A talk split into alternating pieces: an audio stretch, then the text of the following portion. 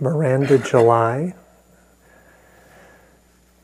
She, uh, she made a couple movies, wrote a, at least one book, and performance artist. People, anybody familiar with her her stuff? Well, yeah, a few. Ha- Miranda July. Yeah. She's one of those. Um, I don't know kind of genius that's sort of very difficult to situate, like you don't know what she is exactly. You can't call her exactly like a writer and filmmaker. She does a lot, and she um, she does these very kind of curious projects uh, that uh, one of which I participated in that was quite uh, uh, evocative for me. So I wanted to reflect on it with you tonight. So what she did, she made this movie uh, three about three years ago called The Future, and as part of the that movie, she had this email campaign where you could sign up um, to get an email every Monday and Thursday from her. And she was pretending that the emails were from the future. And she was like, uh, the idea is like this is an this is like some kind of oracle figure, and she's sending you emails, and they were fantastic and uh, very they just like stop your mind in a certain way. And uh, for me, were just like a, a range of different responses would come up. And, uh, and she really, I don't know, is uh, this facility to play with like the, the don't know mind of uh, somehow interrupting the ordinary expectations in a way that uh, creates a kind of interesting stillness. So, just as an example, I would get. I mean, they're they're like uh, you'll see. This this is what this subject line was always your future, and so this was one of them. Um, you've done something very wrong. Nobody knows but me. Knowing what I know, I say, don't confess, but find peace soon, somehow. Good luck, Miranda. so I get emails like this, and I'm like, okay.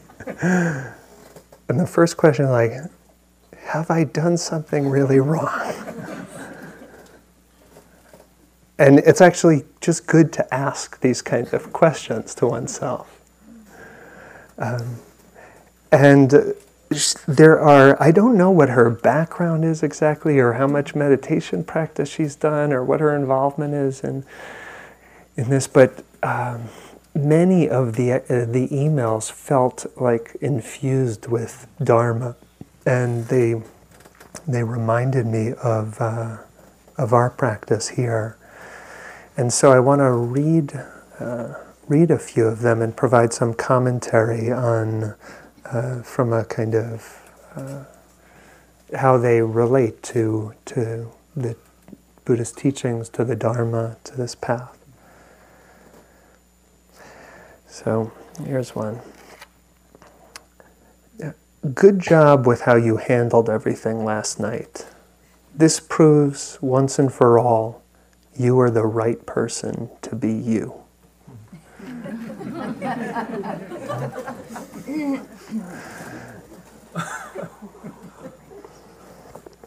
now, on the one hand, it's a kind of nice, supportive, I'm the right person to be me. Yeah, that's good. Uh, but there's another sense in which um, yeah, like I am the right person to be me. Because if I were someone else, I'd be someone else. Right?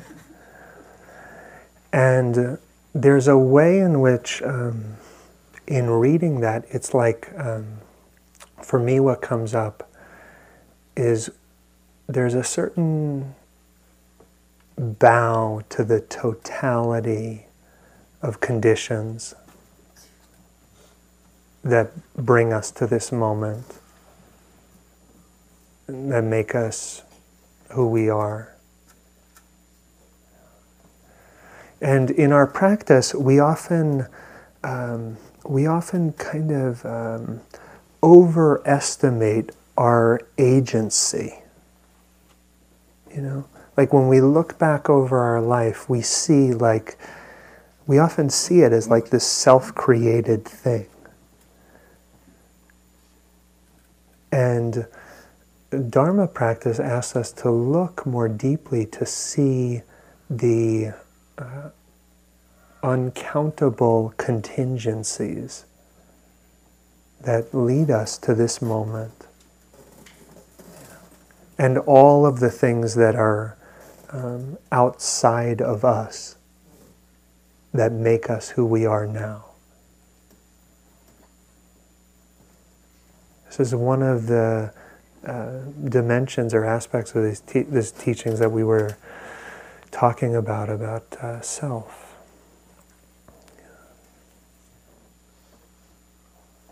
And so, um, you know, on the one hand, it's of course fine and natural to like want to be someone else right? Or what that really is expressing want to grow, want to change, want to heal, want to awaken. And it's, it's important and wholesome to have aspirations. Uh, but there's also this, this gesture of, of, um, of kind of, uh, yeah, the word that comes to mind is bowing to all of the conditions that bring us to now. Finding some way to, to honor that and to, to know ourselves as the product of a million forces. And when we do this, it, it, um, it frees up the heart in a way.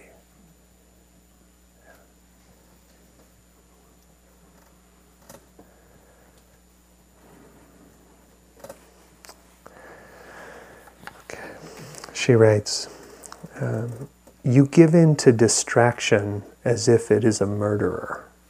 You lay there waiting to be killed. Today, fight for your life.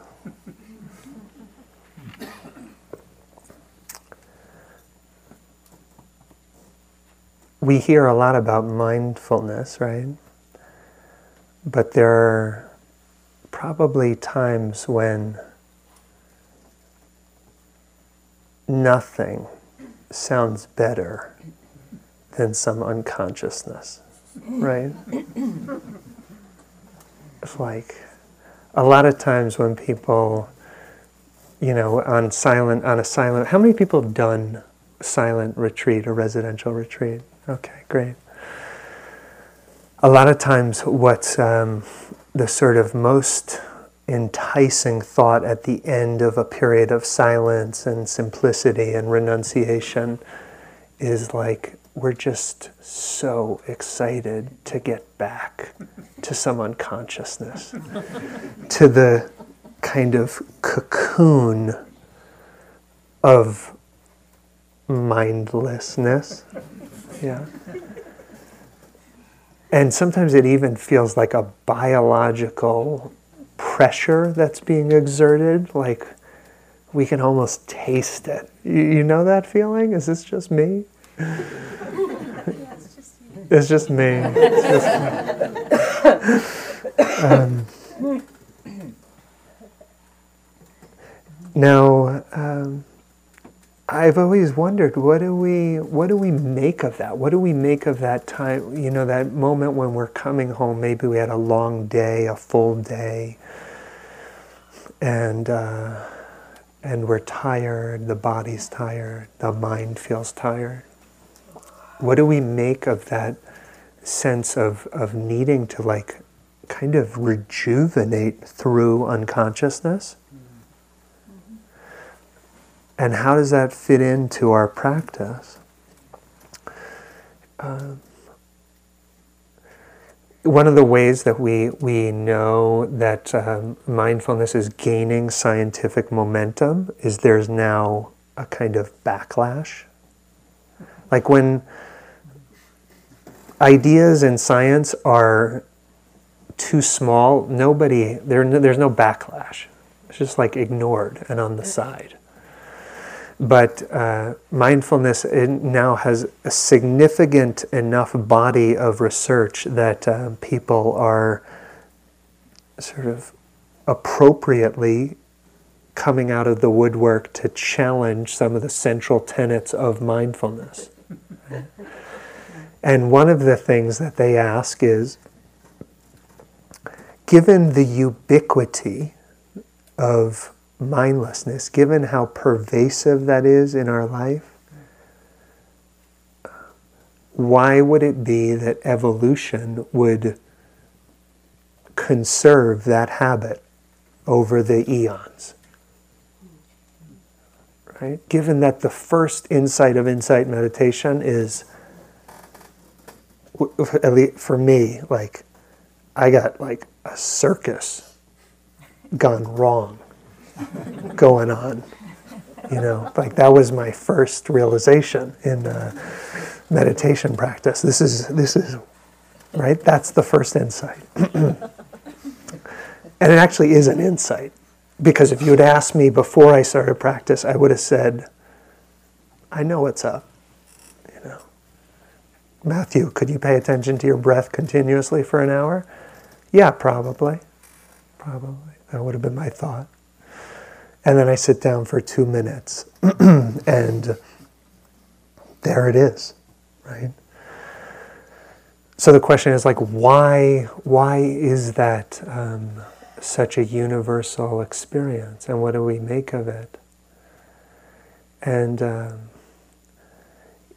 you know, the researchers have they've identified some potential functions, healthy function. This is this is heresy in traditional Buddhist thinking, but some functions of mindlessness. Like it may actually serve some functions. It's not just a habit here to torment us while we sit still and meditate. Um, but um, while it may have some functions, we probably go overboard quite a bit, right? On the the unconsciousness. Um, and the instruction when we are feeling depleted and tired and like we are just out of gas, the instructions to keep paying attention, that just is just not what we want to hear at all, right? You know, it's like that's that's it. That's enough.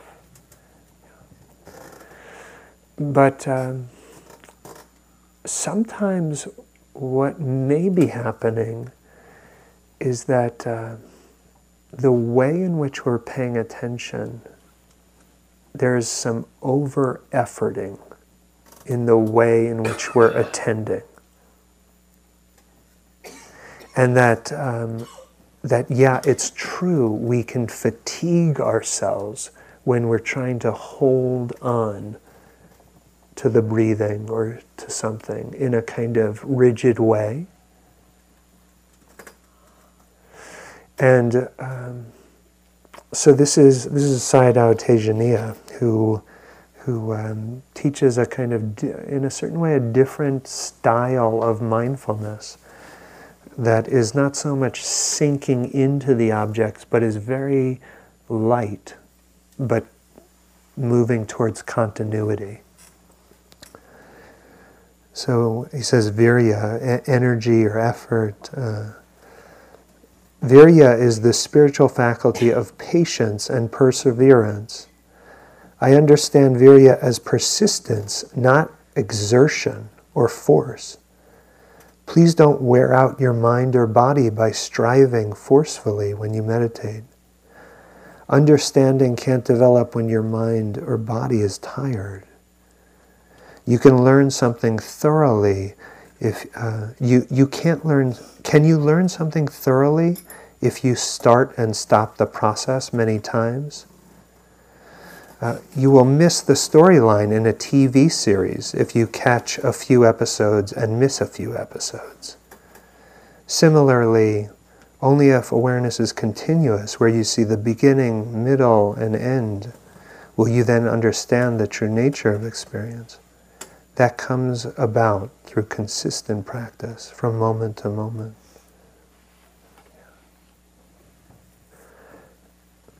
So, uh,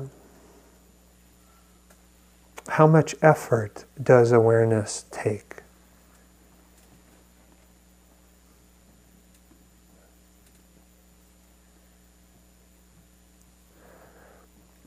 Tejaniya will sometimes um, say, like, do you know that you're seeing right now? You are seeing, but do you know that you're seeing?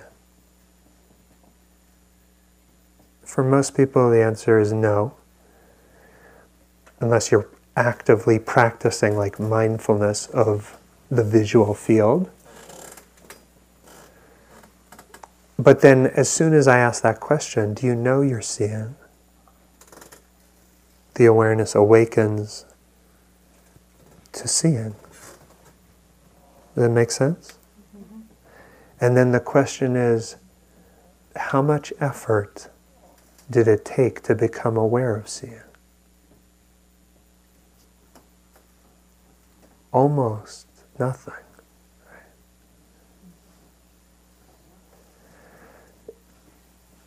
There's a way of paying attention, you know, in those moments when we feel so spent and kind of spacey. Even in those times, uh, it is possible to pay a very light attention. And we think that spaciness is so far from spaciousness but they're actually not so far removed. And we can actually practice paying attention in this very light way.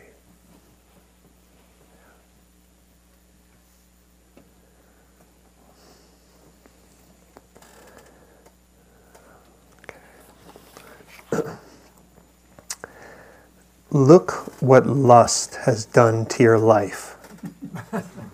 What? What has it done? Maybe not enough, maybe too much. Today you notice.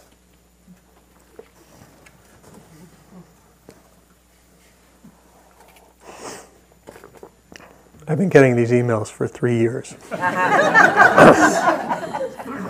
They're now on repeat, but I'm, I'm I've have not unsubscribed. I,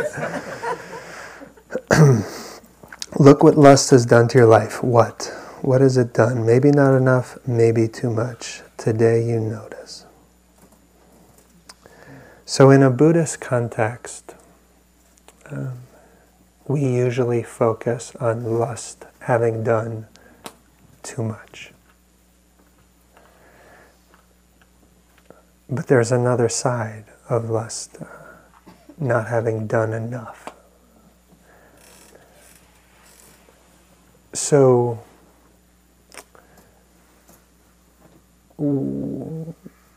part of our practice is to become uh, familiar, intimate with that experience of the ways in which lust has done too much. In the sense that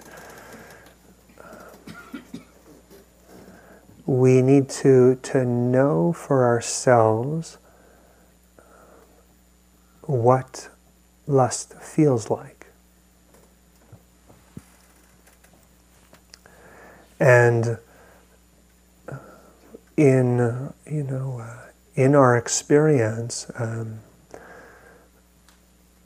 we, there may be objects of pleasure, and getting them sensual contact, sexual contact, may be pleasurable, but we, we also have to um, know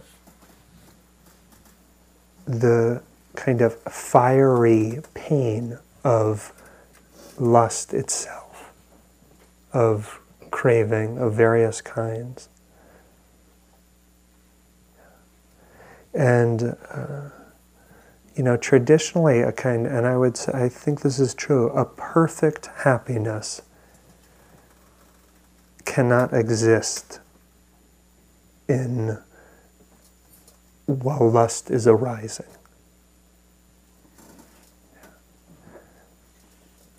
That there's always a kind of burden on the heart when lust is present in the mind body.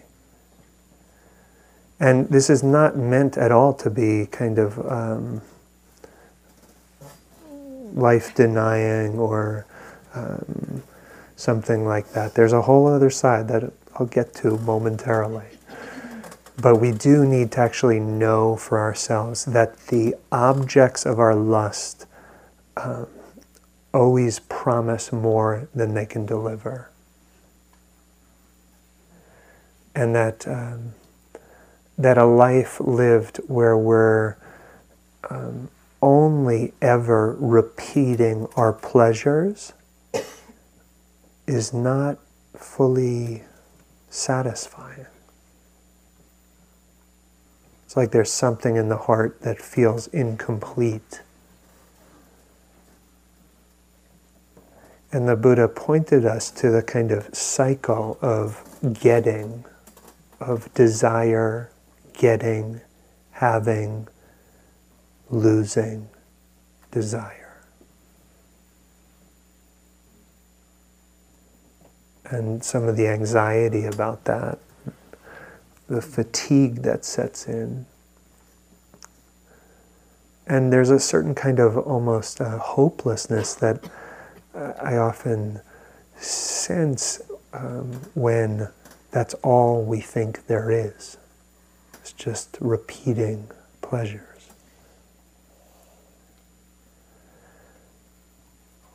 And so, um, you know, a lot of our practice is is dedicated to um, seeing the limits of lust and the limits of what objects of sense desire can get us, how much they buy us.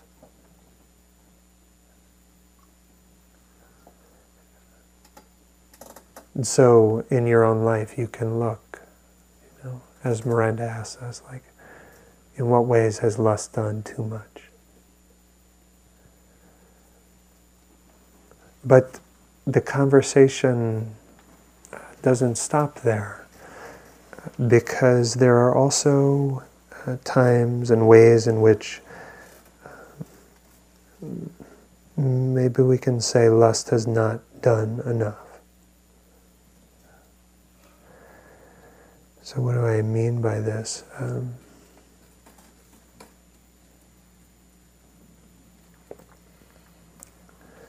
some of our longings, our lust, uh, has important things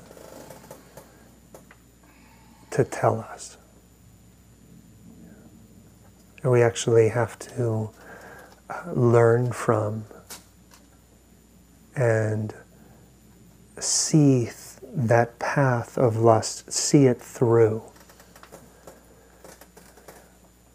And there are ways in which sometimes the spiritual path can become um, a way of not fully um, moving with and through lust, but a way of compartmentalizing it as this um, kind of dangerous, um, non spiritual side of being human. But there's um, there's some caution that needs to be taken in using our spiritual practice as a way of insulating ourselves from our desires, from our longings.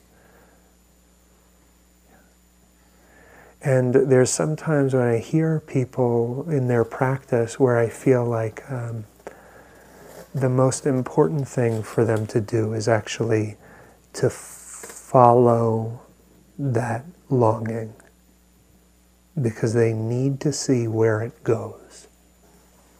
They need to see what they learn. They need to honor that dimension of their experience. And there's a way in which um, uh, the, the experience of, of lust, of longing, um, puts us in touch with um,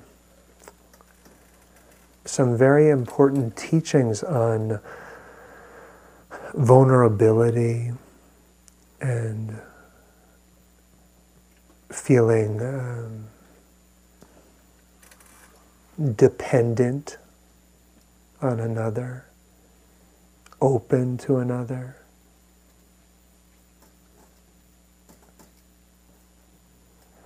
Stephen Mitchell, um, who uh,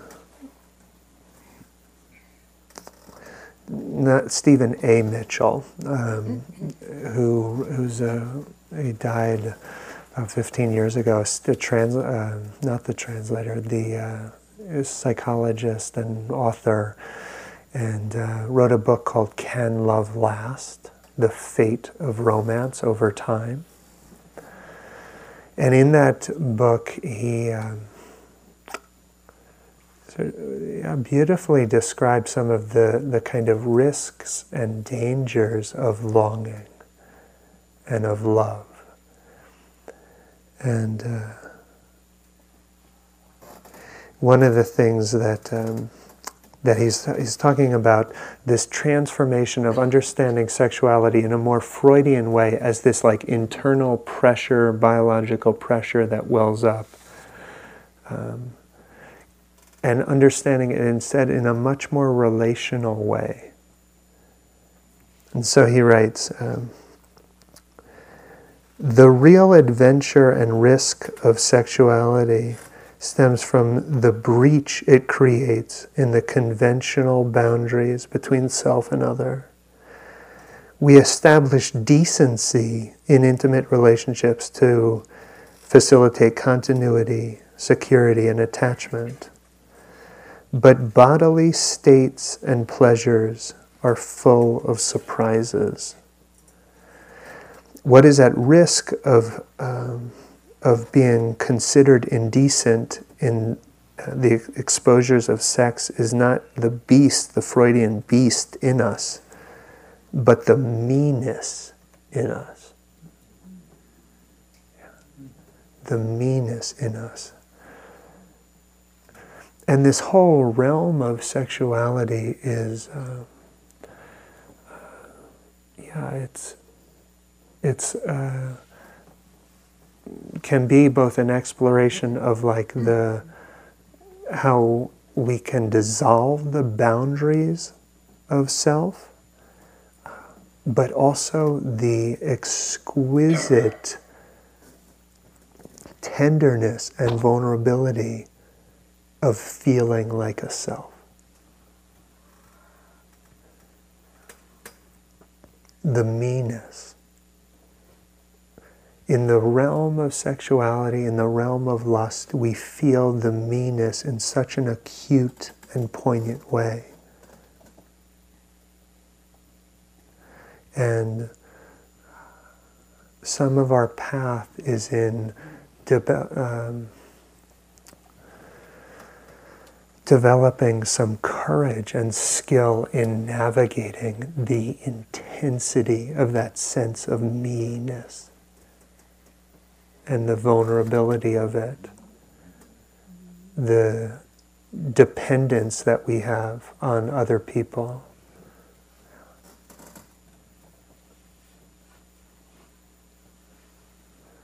So, in our own lives, we can actually look in what ways has lust done too much.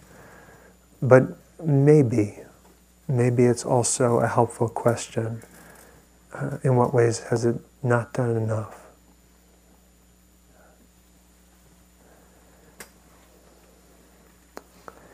So maybe one more. You've felt bad before, but usually for the wrong reasons. If you feel badly today, it will be for terrific reasons.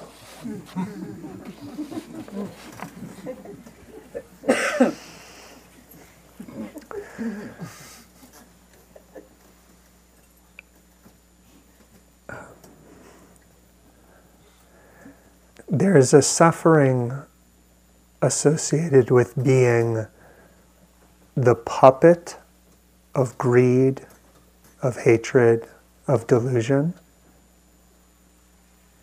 But there's also a suffering of taking a stand against greed, hatred, and delusion. And these are, we could say, the two kinds of suffering. And uh, one, to follow um, a line from Ajahn Chah, leads to more suffering, and the other form of suffering leads to the lessening or the end of suffering. So if I suffer today, it will be for terrific reasons. This is a good day of practice hopefully this is not scaring people off of retreat and practice, you know. Uh, but there are those those forms of suffering they have very different flavors and one feels um, you know what miranda says suffering for the wrong reasons has a cyclical claustrophobic intolerable kind of taste. But to suffer for terrific reasons, you can um, develop a kind of taste of purification, a, a kind of taste that this, this pain is actually different and it's freeing the heart the analogy I use sometimes is like um, in doing yoga. Um, I don't know if yoga is supposed to hurt as much as it does when I do it, but it basically the way I know I'm in the right posture is that everything hurts. yeah, they're having a retreat, mindfulness and yoga up there right now. Um, but the pain of like yoga hurting is so different. The pain of like exploring my edge a little bit is very different from the pain of injury. And you can almost taste in the, the wholesome discomfort, you can almost taste the, the, the relief. You can taste the wholesomeness of it, actually. Ajahn Chah says, um, people have suffering in one place, so they go somewhere else. When suffering arises there, they run off again. They think they're running away from suffering, but they're not. It goes with them. They carry suffering around without knowing it. If we don't know suffering, then we can't know the cause of suffering. If we don't know the cause of suffering, then we can't know the cessation of suffering.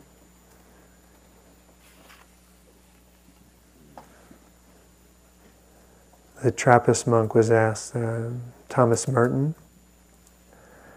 was a, you know, uh, basically lived much of his life in retreat, and was asked why he spent time in retreat, and his answer was, um, uh, to suffer effectively. Yeah. Which, to the ordinary mind, sounds like a contradiction in terms, right?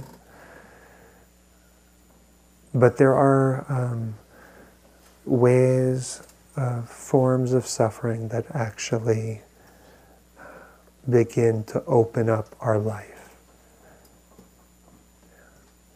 And uh, you know, a lot of the kind of, and I'm a supporter of much of it, the popularizations of, of mindfulness.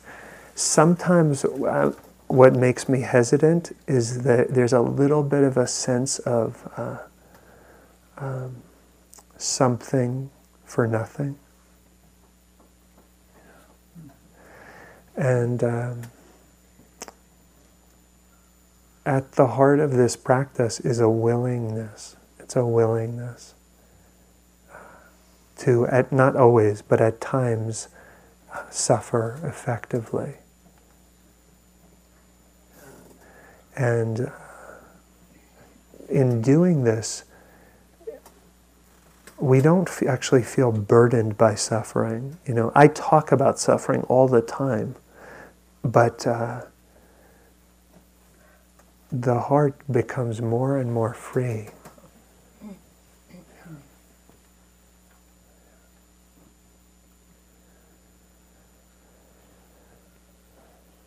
So the encouragement is to uh, to pay attention to uh, those two kinds of suffering.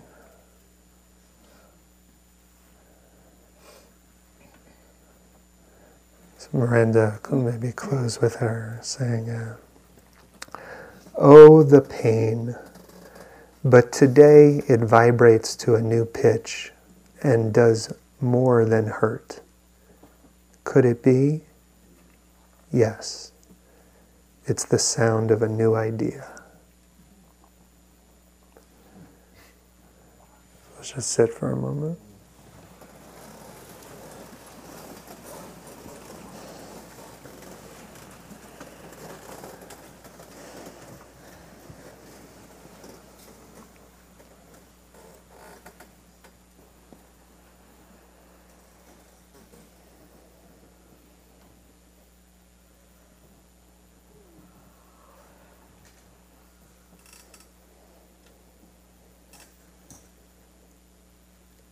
So, as always, please pick up whatever is of some use and leave the rest behind.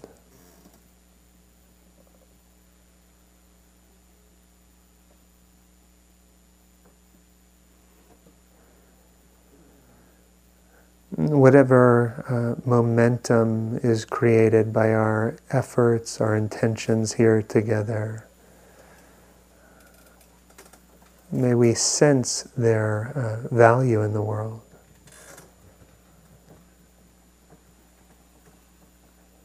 May whatever joy or ease, well being that is ours, may this be of benefit for all that we encounter.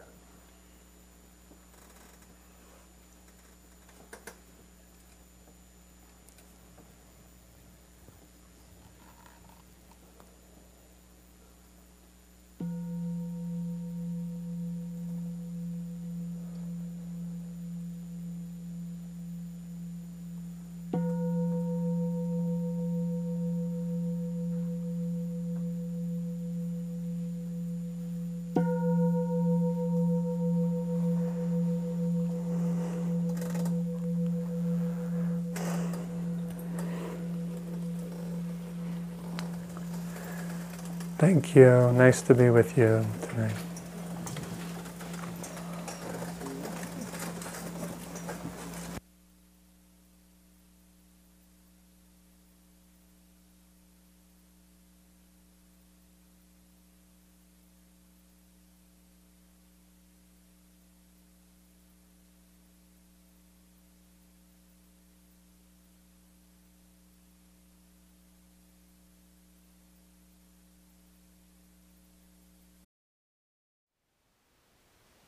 Thank you for listening. To learn how you can support the teachers and Dharma Seed, please visit dharmaseed.org slash donate.